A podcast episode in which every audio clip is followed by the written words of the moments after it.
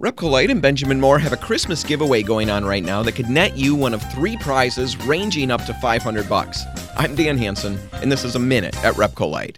Now, getting entered into the contest is really pretty simple. Each Repcolite location has a different life size cardboard cutout in their store. When you find one for one of the stores, go to repcolite.com or Repcolite's Facebook page, and then on the entry form, connect the right store with the right cutout. Each right answer is an entry. Now, we know you're not going to be able to get to all of the stores, so I'm giving out hints all week long in these minutes. Here's a hint for Snyder Paints in Indiana. This cardboard cutout could easily claim that some people think he has bad manners because he spits occasionally. All right, that's Snyder Paints in Indiana. Head to Repcolite.com or Repcolite's Facebook page, find the entry form, and answer that question. Each right answer enters you into the drawing. All right, all the details are at Repcolite.com. Tune in tomorrow for more hints. I'm Dan Hansen, and that's a minute at Repcolite.